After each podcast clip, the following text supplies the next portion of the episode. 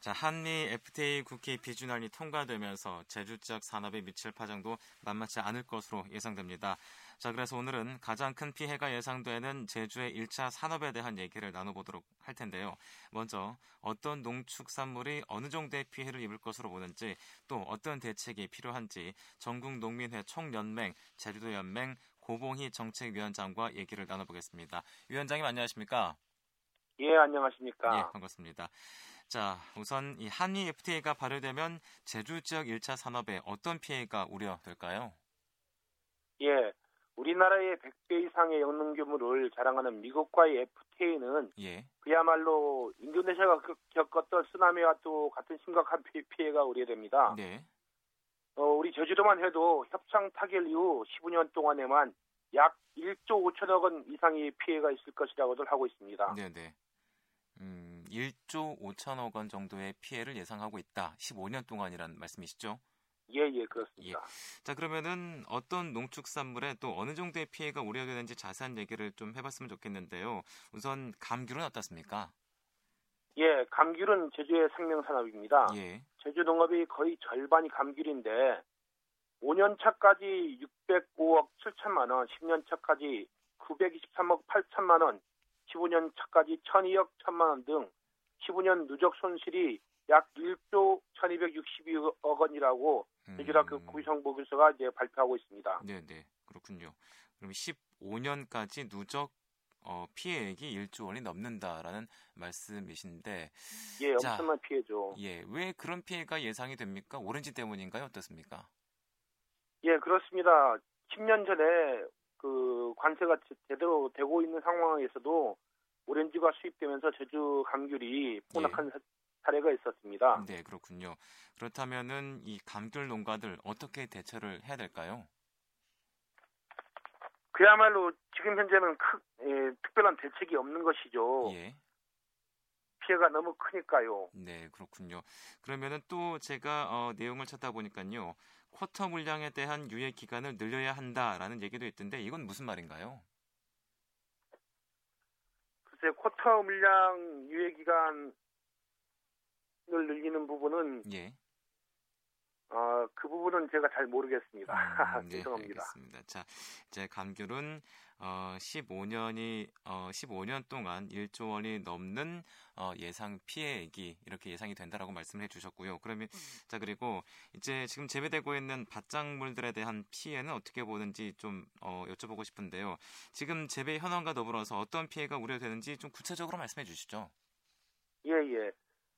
제주도 지역의 경우 밭작물은 이제 보리와 콩을 주로 하는 그 식량작물과 예. 무, 마늘, 감자, 양배추 등 이제 월동 채소로 나누어 볼 수 있는데요. 예. 근데 이제 밭작물 중에서 보리는 이미 정부 심해가 없어지고 있는 상태고요. 네. 그 월동 채소의 경우에도 지금 현재 마늘을 제외한 거의 전 품목이 예. 이제 가격이 이제 폭락되고 있고 특히 이제 무, 배추 등은 이미 산지 폐기까지 고민하고 있는 실정입니다. 음. 근데 이제 지금 미국산 저가 농산물들이 이제 많이 들어오게 되면 네네. 물론 이제 월동 채소까지 들어오지는 않을 거라고 생각이 듭니다만은 예. 그, 그 그래도 그 풍선 효과가 있기 때문에 밭작물도 이제 많은 타격을 받을 거라고 생각이 되겠습니다. 예. 그렇다면 이 밭작물에 대한 구체적인 피해 규모는 혹시 나온 게 있나요? 어떻습니까? 부분은 아직 그 연구원 기관에서도 특별히 조사된 것은 없습니다. 예, 그렇군요. 자, 그러면 밭작물들도 피해가 예상이 된다라고 말씀을 하셨고, 그리고 또 우려되는 부분이요. 이 양돈 산업에 대한 우려가 상당히 큰데 제주의 1차 산업 가운데 가장 큰 피해를 볼 거다라는 얘기도 있습니다. 왜 그런 건가요? 예, 제주의 양돈 산업이 기간 그 지금까지 많은 발전을 해왔습니다. 예. 그 지난해 이어진 뭐 구제역 파동도 있었지만 제주도는 그 청정 제주의 이미지를 갖고 있고 예. 또 철저한 방향으로 예, 많이 성장해 왔는데요. 그래서 전국 인구는 우리가 1%지만 양도는 한 7% 정도는 50여만 들어 상업이 있을 정도로 네네. 집중화되고 규모화가 돼 있어가지고 예. 우리가 덩치가 큰 만큼 또 피해가 크게 된 것이죠. 음 그렇군요. 그러면은 어, 어떤 피해가 예상이 되는지 좀 말씀해 주시죠. 예, 전국적으로 한 연간 약 4천억 원 정도의 피해가 생긴다고 하는데요. 예. 제주 지역에서는 이제 한 연간 300억 원, 예. 그 이상의 어떤 피해가 발생할 걸로 예, 예상이 되고 있습니다. 음... 문제는 이게 예. 저 이익금인데 예. 이게 없어지니까 오히려 이제 적자가 발생하는 구조가 되는 것이 문제인 것이죠. 음, 그렇군요.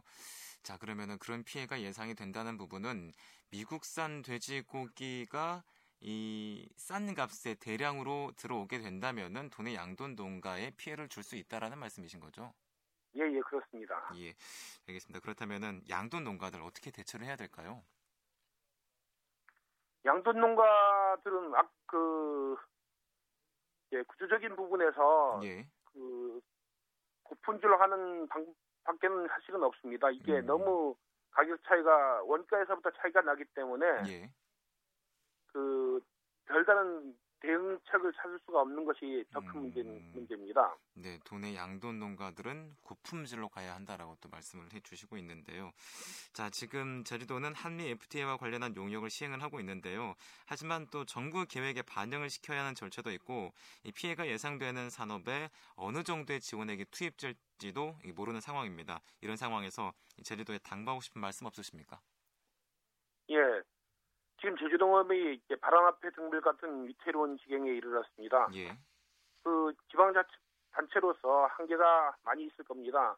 하지만 우리 15만 제주농민과 농업을 책임진다는 자세로 우리 농민들과 손잡고 예, 애써 나가야 될 것 같습니다. 음, 예, 알겠습니다. 오늘 말씀 여기까지 듣겠습니다. 감사합니다. 예, 감사합니다. 네, 지금까지 전국농민회 총연맹 제주도 연맹 고봉희 정책위원장을 만나봤습니다.